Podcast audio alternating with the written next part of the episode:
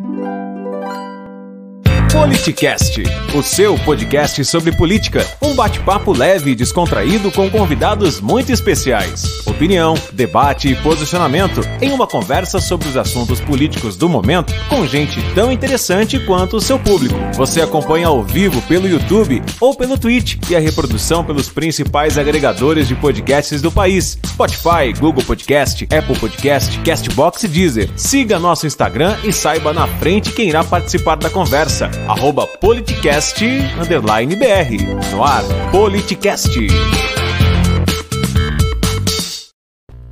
Alegria grande receber Fabrício Lopes. Obrigado pela tua presença, Fabrício. A gente estreando aqui o Politicast.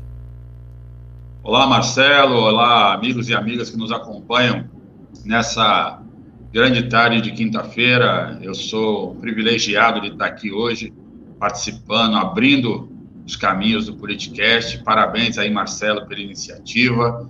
É, e espero que a gente possa fazer um bom bate-papo aqui no dia de hoje e que os nossos telespectadores e ouvintes possam aqui junto conosco interagir bastante agora e depois. Maravilha. Bom, Fabrício Lopes ele é formado em gestão pública com MBA em gestão ambiental. É editor do InfoJovem, portal de informação juvenil. Trabalhou como coordenador de saúde na Prefeitura de Mauá, Estado de São Paulo. Atuou também como diretor na Junta Comercial do Estado de São Paulo, a JUSESP. Foi coordenador de políticas transversais na Secretaria Nacional de Juventude, da Secretaria-Geral da Presidência da República. Integrou o Conselho Nacional de Juventude e ocupou a função de secretário parlamentar da Câmara Federal. E eu diria que desde sempre é um, é, sempre foi um jovem engajado em política, participando, discutindo, propondo, e é por isso que eu fiz esse convite para você estar aqui com a gente hoje, Fabrício. Eu quero começar fazendo uma, uma, uma colocação é, para que você me responda em uma palavra. Numa palavra, não sei se é possível, mas a primeira que te vem à, à sua cabeça. Qual é é, a primeira palavra ou o adjetivo em relação ao presidente Bolsonaro? Olha, são vários adjetivos que a gente tem, alguns são improferíveis aqui nesse momento, né? Mas a primeira palavra que eu vem à cabeça, não é nem a palavra, de palavras, né? É o, é o desperdício, né? É, tem sido um desperdício de tempo no Brasil tido a presidência da forma como ele tem conduzido o país. A gente tem perdido aí um tempo precioso, onde a gente poderia estar utilizando melhor esse tempo para avançar nas questões tecnológicas, avançar nas questões educacionais, avançar nas questões empresariais. Você mesmo é testemunha disso. Você fez um trabalho exemplar na Junta Comercial do Estado de São Paulo para a gente tentar ampliar e melhorar as condições para que o, o empreendedor brasileiro tivesse mais acesso a, a, ao, ao, crédito, tivesse mais acesso à desburocratização. E hoje a gente está perdendo esse tempo valioso, está perdendo esse trabalho. E a gente, eu acho que a, palavra, a principal palavra aqui é desperdício. Algumas pessoas, desperdiçaram um voto, né, tendo votado no atual presidente da República. Bom, eu, eu vou fazer uma colocação que me chama muito a atenção. Eu penso que é, nós estamos vivendo um momento onde, por exemplo, eu poderia citar várias situações, situações da pandemia, preocupação em relação às mudanças climáticas, que é uma preocupação mundial. Mas uma coisa me chama a atenção, que é o fato da maioria das crianças e jovens ter ficado dois anos, praticamente dois anos fora das escolas, e isso certamente criou uma defasagem muito grande, Fabrício. E você, que sempre teve uma ligação aí através do InfoJovem, do canal de juventude, do Conselho de Juventude. O que, o que a gente observa? Que muito mais é, é, preocupado em discutir soluções para, para diminuir essa defasagem da escolaridade por conta da pandemia, o governo tem proposto outras pautas, como, por exemplo, a questão do voto impresso, a questão da cloroquina, a questão do, do STF ou de um suposto golpe. Isso me parece uma república em crise. Eu queria saber a sua opinião, porque eu penso que uma república que, com todo, com todo o funcionamento é, rigoroso das instituições, deveria estar se pautando em soluções, tanto para o desenvolvimento, retomada do desenvolvimento econômico, educação, do que com questões é, superficiais como é, colocar em dúvida a eleição, colocar em dúvida o resultado da eleição que nem aconteceu, enfim, coisas que realmente me causam preocupação. Queria te ouvir sobre isso. O que mais impressiona, na verdade, é que assim a gente tem uma série de, de pautas, como você colocou, importantes que deveriam estar sendo tocadas nesse presente momento. Veja só, a, a própria questão da pandemia impôs alguns desafios que nós precisamos correr contra o tempo, se adaptar a eles. Vou dar um exemplo de dentro da minha, da minha própria casa. Eu era uma pessoa que fazia pouquíssimas compras pela internet. Passei a fazer mercado pela internet, comprar roupas pela internet, a acessar o banco online pela internet. Eu não fazia isso, eu não tinha essa necessidade. E até por uma questão de segurança, eu fazer esse tipo de transação. Mas veja só, com a pandemia, mesmo eu sendo uma pessoa jo mais jovem do que muitos, eu me adaptei a isso. É, receber a conta online no e-mail, tudo mais. Por outro lado, quando a gente vai olhar, quando eu falo, vou voltar lá na questão do desperdício, se torna um desperdício a partir do momento de que nós poderíamos ter utilizado esse momento para disponibilizar mecanismos tecnológicos para a sociedade de forma geral, a partir do, da educação, como você colocou, para facilitar com que uma série de crianças pudessem ter acesso a um laptop, ter acesso a um tablet, ter acesso a uma internet de qualidade, para quando a gente voltasse agora, a gente tem um problema seríssimo no Brasil, que é ainda de superlotação das salas de aula, da, da, do pouco acesso que muitas pessoas possuem a comprar um livro, a ter um determinado conteúdo. Isso, com a tecnologia, nós conseguiríamos diminuir essa distância a partir do momento que nós tivéssemos um modelo híbrido, onde o professor pudesse ensinar num dia para uma parte da turma, no outro dia para uma outra parte, que os livros, ao invés de ser livros físicos, que a gente tivesse que fazer os pais se endividarem para comprar livros para os seus filhos, a gente pudesse ter a oportunidade de ter esses livros digitais, que são custos mais baratos, mas a gente, a gente disponibilizaria. Eu lembro que quando Eduardo Campos era início da ciência e tecnologia, um dos processos embrionários que a gente viu nascer no MCT, mas infelizmente ao longo do tempo não foi dado continuidade, foi o que se chamava do laptop do Piniquim. Era um, um laptop preparado para que fosse é, utilizado em questões educacionais mas parece que a gente prefere ficar discutindo muitas vezes assuntos aleatórios, assuntos passados, falando da vida alheia, do que realmente pensar nos problemas do Brasil e resolver as questões do futuro. Nós perdemos muito tempo. Você acha que esses assuntos aleatórios eles são estratégicos? É justamente para que as pessoas não avaliem a real situação que o país se encontra, com inflação alta, com desemprego, com essa questão da, da, da, da da má gestão da pandemia, agora esse caso escandaloso da Prevent Senior, que eu realmente, é, se, em se comprovando tudo isso, é coisa que beira uh, Mengele, né? É, técnicas nazistas mesmo, de experimentos com, com, com humanos. Enfim, tudo isso você acha que é planejado ou é fruto de uma de uma. Que palavra que a gente poderia usar, hein? Já que você não usou, dessa. É, eu vejo que é proposital. Hã? É proposital. É muito claro que é proposital. Porque nós não, não estamos falando de pessoa, não estou falando de, de alguém que passou é, 60 anos numa nave espacial sem ter contato com o universo, é, chegou aqui, foi indicado e colocado para gerenciar o Brasil. Não, nós estamos falando de uma pessoa que foi financiada com dinheiro público durante 28 anos, esteve dentro do Congresso Nacional todo esse período, foi formado numa das principais é, escolas onde se formam as melhores cabeças desse país, que é a Academia Militar das Agulhas Negras. Ou seja, é, é impossível acreditar que a gente esteja nas nossas instituições, as pessoas tendo acesso a tudo isso, e que elas não tenham parâmetro da realidade.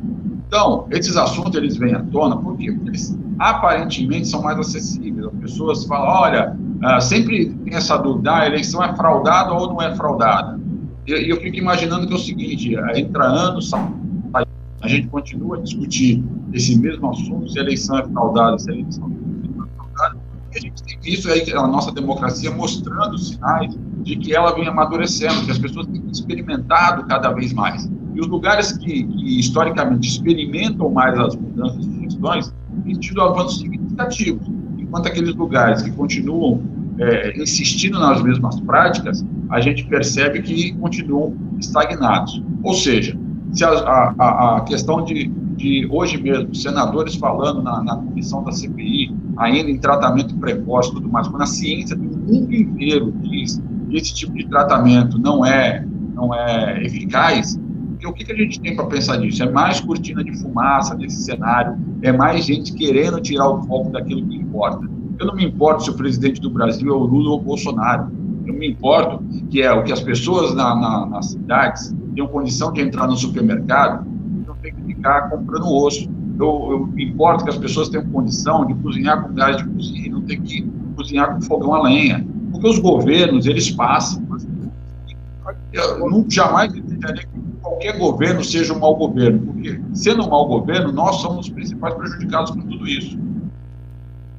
Agora, tudo isso, Fabrício, é, você falou hoje ainda senadores defendendo o tal tratamento precoce, mas ontem, é, perdão, anteontem, na terça-feira, na abertura da, da ONU, que é uma deferência dada ao chefe de Estado do Brasil, né, por tradição, o presidente Bolsonaro é, repetiu para todo mundo sobre uma suposta eficácia desse tratamento precoce que o mundo inteiro tem informação de que não foi aprovado pela ciência. Então, é, é isso se repetiu, inclusive, perante aos, a, a, líderes mundiais que têm todo tipo de informação e sabem exatamente o que funciona e o que não funciona. Você acha que ele esteve preocupado em, em, em apresentar um país ao mundo ou fez um discurso uh, semelhante ao que ele faz no chamado cercadinho para o seu público, para os seus. Olha, na verdade, nenhum nem outro. Na verdade, o papel foi de envergonhar o país perante ao mundo, né? O Brasil tem uma tradição diplomática muito grande, até pela forma como o nosso país foi se constituindo. É, nós somos um país formado a maior colônia libanesa fora do Líbano é do Brasil, a maior colônia italiana fora da Itália é do Brasil, a maior colônia japonesa fora do Japão é do Brasil. Então, nós somos um país de vários, de vários países com conexões com o mundo. Então, a gente tem essa tradição diplomática de é, se dar bem com todos os povos, enquanto muitas vezes esses povos fogem para cá buscando um refúgio. E quando a gente presidente de uma nação que deveria representar. Que há... Eu não quero te cortar, mas o som é, não sei se você está mexendo no microfone, está dando algumas picotadas, só para você ficar atento. Eu quero que você continue com o seu raciocínio. Não, é. Tá. É, não, para mim aqui está tá normal ainda. Mas veja só, o comportamento, a liturgia do cara, presidente da República de um, país como o Brasil, ele deveria se comportar como uma pessoa que une né, os povos do planeta, deveria ser o grande líder da vacina nesse momento. Que a gente viu foi justamente ao contrário. Alguém que insistiu e continua a insistir em uma tese infundada, ao invés de a gente gastar o tempo com causas que sejam realmente importantes e posicionar o Brasil numa posição estratégica com relação ao mundo poder fazer com que isso gerasse, gerasse benefício para o nosso país no futuro. Vejam só, nós temos dois grandes centros produtores de vacina no Brasil, que é a Manguinhos, é, Fiocruz e Butantan. Ou seja, desde o primeiro momento, eu quero só dar o exemplo do, do Boris Johnson. Eles, tem, tem um momento que o Boris Johnson, é, quando a vacina da AstraZeneca passou para a fase 2, o próprio Boris Johnson disse, olha, a Inglaterra vai, vai, vai passar a produzir a vacina em escala industrial. E ele foi questionado naquele momento, se ela está na fase 2, por que, que você vai produzir ela em escala industrial? E se na fase 3 ela der errado? Se na fase 3 ela der errado, a gente junta tudo e joga fora. Agora, se der certo, a gente tem vacina para vacinar o povo. A gente não tem que ficar esperando, esperando as coisas se finalizarem. Se a gente esperar o mundo inteiro se vacinar e não for vacinar o povo brasileiro, a gente, aí sim nós vamos morrer de fome, a gente não vai produzir, a gente não vai conseguir interagir com os outros povos, a gente vai ficar isolado no, no mercado internacional. Alguns, alguns comentaristas é, políticos e analistas eles dizem o seguinte, que muito mais do que o negacionismo, se esperava o ne negocionismo, que estavam se negociando com empresas intermediárias para supostamente, de acordo com aquilo que a, a CPI da saúde deve apresentar, é, fazer algumas negociações com intermediários, inclusive com empresas que têm ligações com a família, com a família através do filho 04, agora parece que restou comprovado. É, você acha que realmente, e, e, e, paralelo a isso, se faziam experimentos lá na Prevent e, e outros exemplos também foram feitos em Manaus, se eu não me engano, no Rio Grande do Sul, e todos de maneira frustrante para aqueles que esperavam os resultados que não vieram, que eram resultados de que o tratamento precoce realmente funcionava. A Prevent, inclusive, ela dava, ela alterava resultados, tudo aquilo que a gente via circular no meio bolsonarista, é, de que o, os governadores alteravam os prontuários de morte para dizer que era de Covid, na verdade, eles é que estavam promovendo alteração para dizer que não era é, é, morte de Covid. Isso são os documentos que estão na, na, na CPI. É, e existe também uma guerra de números desnecessária nesse momento? Porque, veja só, é, você começa a criar, as pessoas não, não compreendem ao certo como funciona o mecanismo de repasse de recursos para estados e municípios, né? E aí a gente acaba vendo as pessoas simplificando determinadas coisas que não são tão simples, mas que deveriam até ser mais simples. Elas podem acessar o portal da transparência das cidades dos estados conferir, o próprio Brasil para conferir essas coisas como funcionam e ver o custo de tudo isso. A partir daí, você divide isso pelo numerário da população brasileira e vê quanto que essa operação está custando e qual é o resultado dela. Não adianta a gente pagar, é, fazer de conta que paga barato por um mau produto e daqui a pouco a gente tem que comprar o produto novamente porque ele não, não tem a durabilidade que um bom produto tem. Esse é o grande dilema que a gente tem hoje. Né? Porque fica se tentando ler algo do, do, mais barato, quando na verdade passa de uma cortina de fumaça para acobertar grandes esquemas, grandes de pessoas tentando levar um dólar por vacina e, e coisas do gênero. O que importa nesse momento era que a gente pudesse ter pego todo esse volume de recursos que a gente tinha disponível, investido desde o primeiro momento, poderia ter feito um gesto para Oxford no primeiro momento. Eles começaram a produzir a vacina, como eu disse, escala industrial, a partir da segunda fase. A gente poderia ter entrado nesse sistema e começado a produzir para nós e para eles a vacina na segunda fase. Ou seja, no dia que a vacina lá fosse, fosse finalizado os testes, eu, eu, costumo dizer o seguinte, e aí fica agora essa guerra, a vacina A foi aprovada pela Anvisa, a B não foi aprovada pela Anvisa. Quem viaja para o exterior em algum momento, pega o refrigerante lá da, da Argentina, da, do Chile, do, do, do, esse refrigerante aqui foi aprovado pela Anvisa. Meu amigo, teve a, a, o instituto lá, a Anvisa local, aprovou. Se aquilo fizesse mal, aquele povo inteiro já teria morrido. Então, acho que também, às vezes, é, se cria uma tensão em cima de determinados assuntos, como se aquilo, olha, serve no, a vacina serve para o russo, mas não serve para o brasileiro, serve para o inglês, mas não serve para o brasileiro. Nós estamos num nacionalizado, mundo globalizado. A todo momento a gente está recebendo na nossa casa produtos do mundo inteiro, consumindo produtos do mundo inteiro. Fabrício, agora com tudo isso, a gente sabe que tem é, um grupo de apoiadores do atual presidente muito forte, e a impressão que dá é que realmente tem um mundo paralelo onde qualquer notícia que você traga, primeiro existe toda essa, essa parte de se descredibilizar a mídia, não é? Hoje mesmo eu trago uma experiência, encontrei um, um amigo é, pouco antes da gente conversar esse bate-papo, onde, onde comentamos sobre essa aberração da Prevent Senior desse, desses experimentos. Ele disse, mas aonde que você viu isso? E eu sabendo do perfil dele, de defender, eu falei, olha, certamente não foi pelo WhatsApp, foi pela mídia. Ah, mas a mídia é golpista. Então, quer dizer, eles têm alguns chavões que eles... Falei, olha, mas você entra no site do Ministério Público, essa apuração está sendo feita pelo Ministério Público. Eu não confio no Ministério Público. Falei, bom, então você confia em quem? Confia no grupo do Gabinete do Ódio, que foi uma notícia paralela, uma narrativa paralela? Não, narrativa é o que vocês fazem. Falei, não, mas olha, eu não, tenho, eu não estou aqui defendendo A ou B, eu estou citando um caso que se qualquer parente meu tivesse internado e passado por um experimento, eu não aceitaria, mas pelo visto você estaria aceitando. É, e, e, e, acabam se repetindo com chavões. Chavões do tipo: minha bandeira jamais será vermelha, é, eu defendo a família tradicional, eu.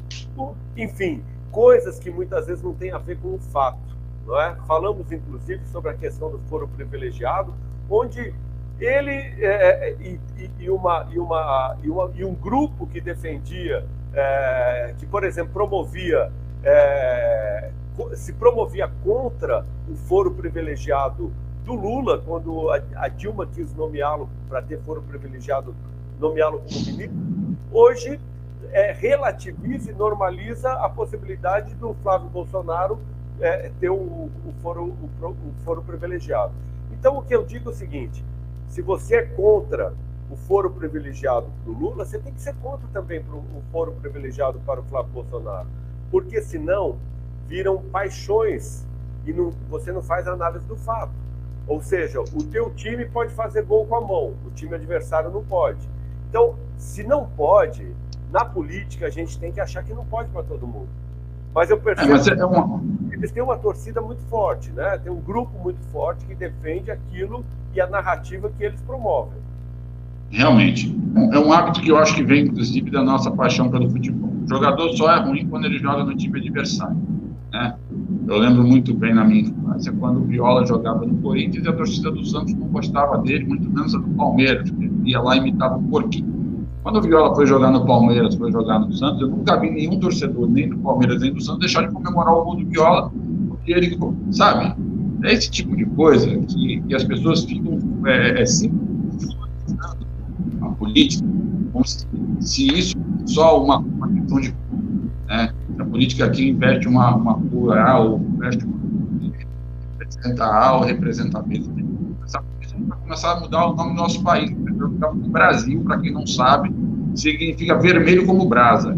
Né? O Brasil vem de brasa. Então, essa de ser vermelho, de ser azul, de ser rosa. Ah, porque o país que usa a bandeira vermelha, então ele é comunista. Então, bora para a Suíça, né? Porque lá na Suíça, então, é uma maravilha, o comunismo suíço.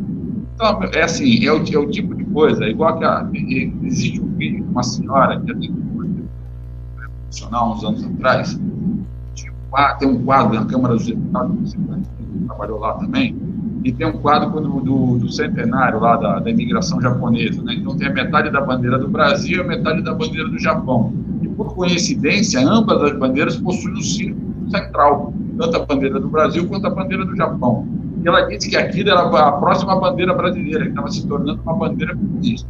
Eu pensei, naquele dia eu pensei mas poxa, se essa bandeira Brasil-Japão, esse Japão-Brasil comunista que ela está pensando, vier com a Toyota, com a Samsung, com a, né, a Canon e tantas outras empresas, a industrialização japonesa para fortalecer a nossa, talvez não seja tão ruim assim, né? Eu, eu assisti isso essa generalização de coisas que as pessoas elas não conhecem, a defesa de, de livros que elas não leram, a interpretação de artigos da Constituição completamente fora de contexto. Mas isso também tem uma contribuição muito grande, uma parcela grande da, da nossa atual classe política, seja ela de deputados, senadores, vereadores, prefeitos, sabe? Por quê? Porque, em primeiro lugar, a, a, quando a gente pega um, qualquer cidadão, e, e, e fica assim, dizendo que existem os políticos e os não políticos. Talvez essa já seja a nossa primeira falha, porque o ser humano é um animal político. Todo ser humano faz política. Você faz a política da boa vizinhança, você faz a, a política do amigo. A política em si é um ato de relação, é uma arte, é uma ciência. A, a política não é uma profissão, uma categoria apenas. Agora, existem pessoas que exercem mandato, elas estão ali temporariamente exercendo um mandato. E aí a gente tem que saber cobrar ela enquanto mandatário. Elas são representantes da população. E a gente faz ao contrário.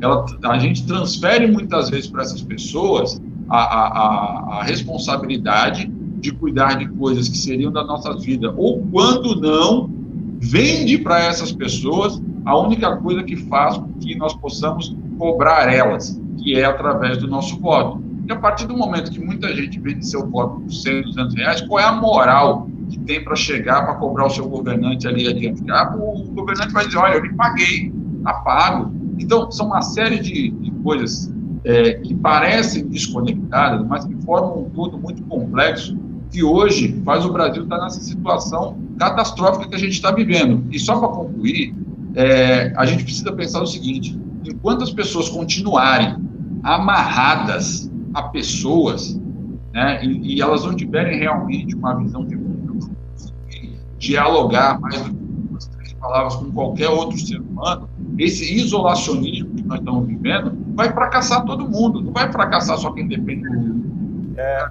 você acha que as discussões estão muito em cima de nomes e não de projetos? Ou seja, Sim, completamente. Em B e não tem e não está se discutindo quem tem o melhor projeto para o Brasil. É isso? Não, até porque hoje, toda vez que a gente vai falar de questão de projeto para o Brasil, parece uma coisa muito complexa. Porque existe um medo de falar sobre isso na sociedade. Existe um medo da gente falar o quanto que é o orçamento de 2 trilhões e meio do Brasil. Parece que é um favor quando o governo federal faz um repasse para o Estado ou para o município, ou o Estado faz um repasse para uma cidade. Hoje, por exemplo, uma deputada que não é do meu espectro político subiu na tribuna da Assembleia do Estado de São Paulo para reclamar de que o governo do Estado de São Paulo não consegue mandar uma emenda impositiva de 150 mil reais para furar um poço artesiano numa cidade do Estado de São Paulo. Ou seja, a partir do momento que a população dessa cidade compreender o poder, a força do voto dela, a partir do momento que esse deputado conseguir mostrar para as instâncias superiores, sabe? Porque é uma coisa que está do lado do lado B. Hoje a gente está vivendo uma coisa se tentam fazer de conta que querem simplificar a política, a coisa vai ser mais rápida, mais ágil. Não, mas na verdade só existe a ideia de confundir, fazer com que as pessoas passem o tempo inteiro desconfiando. A partir do momento que você tem essa experiência, a partir do momento que você vira candidato, a tua vida está exposta e começam a dizer que você já está mamando na teta, que você está lá com os caras, que você faz parte do esquema. A pessoa nem sabe como é que é, não sabe como é que funciona, não sabe do que precisa, quando na verdade a pessoa é candidata está colocando o seu nome, a sua história, é, o seu jeito de ser, tudo mais, a serviço da população por um determinado período. Então, é, essa, essa confusão, essa cortina de fumaça que continua existindo na nossa sociedade, os primeiros a, a fazerem isso nós podemos fazer isso, e hoje com a internet nós podemos fazer isso, é, é tirar um pouco dessa, dessa fumaça que está dentro do, cenário geral da sociedade brasileira e simplificar, mostrar realmente para as pessoas que é o que, o que vale quanto e quais são os caminhos que a gente tem. Ministério Público, Portal da Transparência, é, CPI, tantos outros temas que a gente pode tocar aí ao longo de, de vários podcasts e agora por diante. Oh, maravilha. É, nós já estamos caminhando para o fim do nosso bate-papo, Fabrício. Tem, tanto assunto, né? Eu lembro que quando a gente falou a primeira vez sobre esse Politicast, a gente estava próximo ao 7 de setembro e era um assunto é, muito latente a se comentar. De lá para cá, a gente tem o discurso da ONU, tem o, o, o ministro da Saúde mostrando o dedo no meio para manifestantes, tem o, o, episódio da pizza na calçada, tanta coisa que a gente poderia conversar. E, na verdade, é, é para a gente ir para essa finalização, eu quero tocar em um assunto.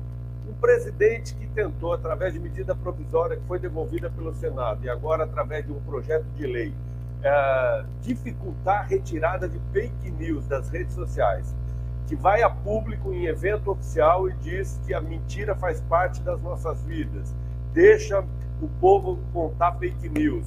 A gente sabe o quanto isso é, é nocivo para a política, né? Uma política baseada em lançar mentiras sobre os adversários. A gente lembra da, da ex-ministra Marina Silva, que foi muito vítima disso, e tantos exemplos em cidades, estados sobre é, fake news. O próprio ex-governador Márcio França perdeu as eleições para o Dória por conta de fake news que a turma do Dória lançava. A gente sabe o quanto isso é nocivo. Mas o que eu quero te perguntar, pra, como última pergunta, antes da gente fazer um ping-pong aqui, seria o seguinte: um presidente que defende a fake news, que vai a público contar mentira, está atestando que se elegeu com base na mentira, como, por exemplo, dizer que o Brasil não aceitaria mudança, aumento de imposto sobre nenhuma hipótese. E agora está é, tá se aumentando o IOF. Como, por exemplo, veio ao público e eu recebi de diversas fontes bolsonaristas é, pela, pelo Zap, é, que, por exemplo, é, ele ia vetar o fundão eleitoral de 4 bilhões. Isso foi amplamente divulgado no dia seguinte. Ele desfez e não vetou. E depois ninguém falou mais nisso. Depois foi na Avenida Paulista, reunindo milhares, centenas de milhares de pessoas, falou que o Alexandre de Moraes era um canalha, no dia seguinte escreve uma carta dizendo que é um grande jurista e respeitado professor.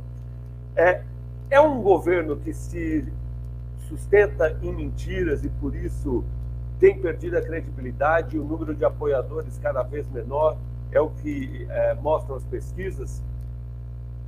Ó, eu vejo de duas maneiras. Eu vejo que existem dois escalões. Né? Existe uma pessoa que se sustenta na mentira. E existe um governo de sanguessugas e aproveitadores que dão sustentação para essas mentiras. São as mesmas pessoas que deram sustentação para outros governos anteriores.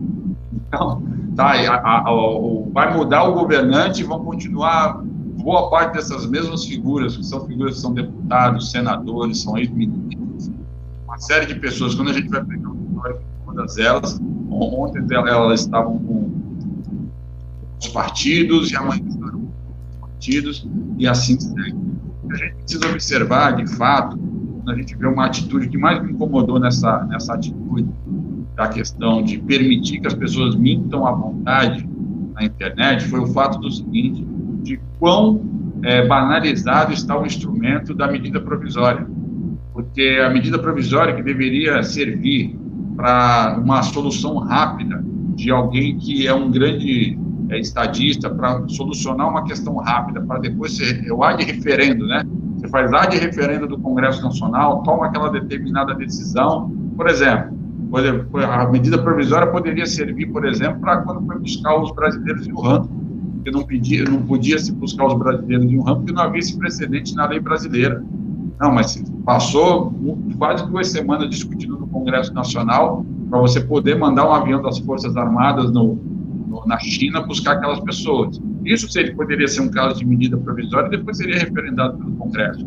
E a gente vê, não, na beira de uma determinada manifestação que agrada um determinado público, o que, que você faz? Prevendo que isso possa gerar um fluxo de informações mentirosas e gerar alguns crimes, você vai lá e impetra uma lei. E se for é, derrubada pelo Congresso Nacional, nesse período ela ficou válida. Então, quem mentiu nesse período está beneficiado pela, pela lei da mentira. Olha só que coisa ridícula. O sistema judiciário brasileiro, você para as pessoas que sofrem calúnia e difamação na internet, isso é muito ruim. Ou seja, não dá para a gente ter mais esse tipo de instrumento. Quem deveria mudar esse tipo de instrumento e melhorar a qualidade disso, parece que quer se aproveitar ainda mais desse governo carcomido, desse governo que vem se derretendo ao longo do tempo, para poder mamar o máximo que eles sabem fazer. Nós temos uma parcela grande do Congresso Nacional está se aproveitando de que o governo está caindo pelas tabelas para poder fazer negócio nas suas bases eleitorais. E aí você vai vendendo votos, você vai abrindo cargos, você vai fazendo que, ao invés da, das pessoas que estão na máquina pública funcione para fazer a máquina funcionar, essas pessoas estão servindo essencialmente para fazer campanhas para determinados grupos para sustentar essas fatias de mercado de deputados e senadores. Maravilha. Fabrício, para a gente finalizar, quem nos acompanha pelo YouTube quiser fazer um comentário, ainda dá tempo da gente pôr esse comentário ou pergunta para o Fabrício Lopes no ar para a gente finalizar aqui. Agora, vamos para um rápido ping-pong aqui para a gente é, dinamizar esse bate-papo e partir para o encerramento. Uma cidade. Cubatão. Cubatão, estado de São Paulo. Tem gente que nos acompanha por todo o Brasil. Um país País do Brasil, sem dúvida. O que você quer fazer em vida que ainda não tenha feito? Eu quero ser presidente do Senado Federal. Qual característica você não admite num ser humano? A traição. Traição. Se você fosse um animal, qual seria? E por quê? Um gato. Por quê? Porque é manhoso, dorme bastante. Ei? É manhoso, dorme bastante. Ah, ainda bem, ainda bem. Você tem alguma mania? Ah, que eu lembre, não, não, lembro de nenhuma agora. O que te deixa Ser triste? político talvez seja uma. Qual mania? Ser político. Ser político. Falar muito. O que te deixa triste, Fabrício? A desigualdade social. Você possui o hábito da leitura? Bastante. Está lendo algum livro no momento? Estou lendo um livro no momento. O quinto movimento? Estou lendo um livro no momento. É o quinto movimento ou não? Não, não, não é o quinto movimento. O quinto movimento eu estou lendo aos poucos. Mas esse livro aqui, da Manuela Dávila, que fala sobre a questão das fake news. Das fake news? É. Certo. O que é mais importante? Dar o peixe ou ensinar a pescar? É importante, eu acho que os dois, na verdade, né? Porque eu acho que a gente tem que pescar junto e comer junto. Eu acho que não, não tem a questão do dar ou ensinar, até porque a gente não dá aquilo porque aquilo pertence à terra e a gente não ensina porque a vida inteira é uma troca de experiências. Perfeito. Algum líder político que te inspire? Eduardo Campos. Alguma mulher na política te inspira? Várias. Ah, mas eu acho que uma das principais que me inspiram na política é a, a ex-senadora e hoje deputada federal Lídice da Mata. Lídice da Mata, que inclusive, é, numa pergunta sobre classifique o presidente Bolsonaro em uma palavra, ela respondeu em bom baianês, eu classifico como me lembra, pá, fuleiro, fuleiro. Eu achei Você que rodou o país todo, o que, que significa fuleiro na Bahia? Rapaz, fuleiro é o cabra que você não deve dar muita atenção para ele, não. Não é consideração que esse caboclo fala. Certo. Para a gente finalizar nosso bate-papo, Fabrício, uma frase, uma frase que para a gente fechar aqui a nossa conversa. É, eu gosto muito de uma frase do Plínio Marcos que diz o seguinte: povo que não ama, não preserva as suas formas mais autênticas de expressão, jamais será um povo livre. Maravilha. Obrigado, Fabrício. Um prazer ter você com a gente. Vamos conversar mais. Prazer cedo. tudo meu. Obrigado, Marcelo, e bom podcast aí. Sou honrado de poder abrir essa série de, de podcasts que você vai realizar e eu sou um grão de areia dentre tantos tantas pessoas grandes que vão vir aí na sequência nos próximos dias. Parabéns pela iniciativa, ótimo papo, é bom conversar com o Serginho Groisman, né? Essa aqui, no caso, não é na madrugada, é nas tardes, então, vida inteligente nas tardes.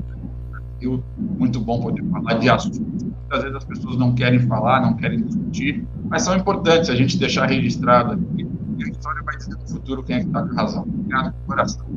Forte abraço. Um abraço. Politicast, o seu podcast sobre política. Um bate-papo leve e descontraído com convidados muito especiais. Opinião, debate e posicionamento em uma conversa sobre os assuntos políticos do momento com gente tão interessante quanto o seu público. Você acompanha ao vivo pelo YouTube ou pelo Twitch e a reprodução pelos principais agregadores de podcasts do país: Spotify, Google Podcast, Apple Podcast, Castbox e Deezer. Siga nosso Instagram e saiba na frente quem irá participar da conversa arroba politicast_br.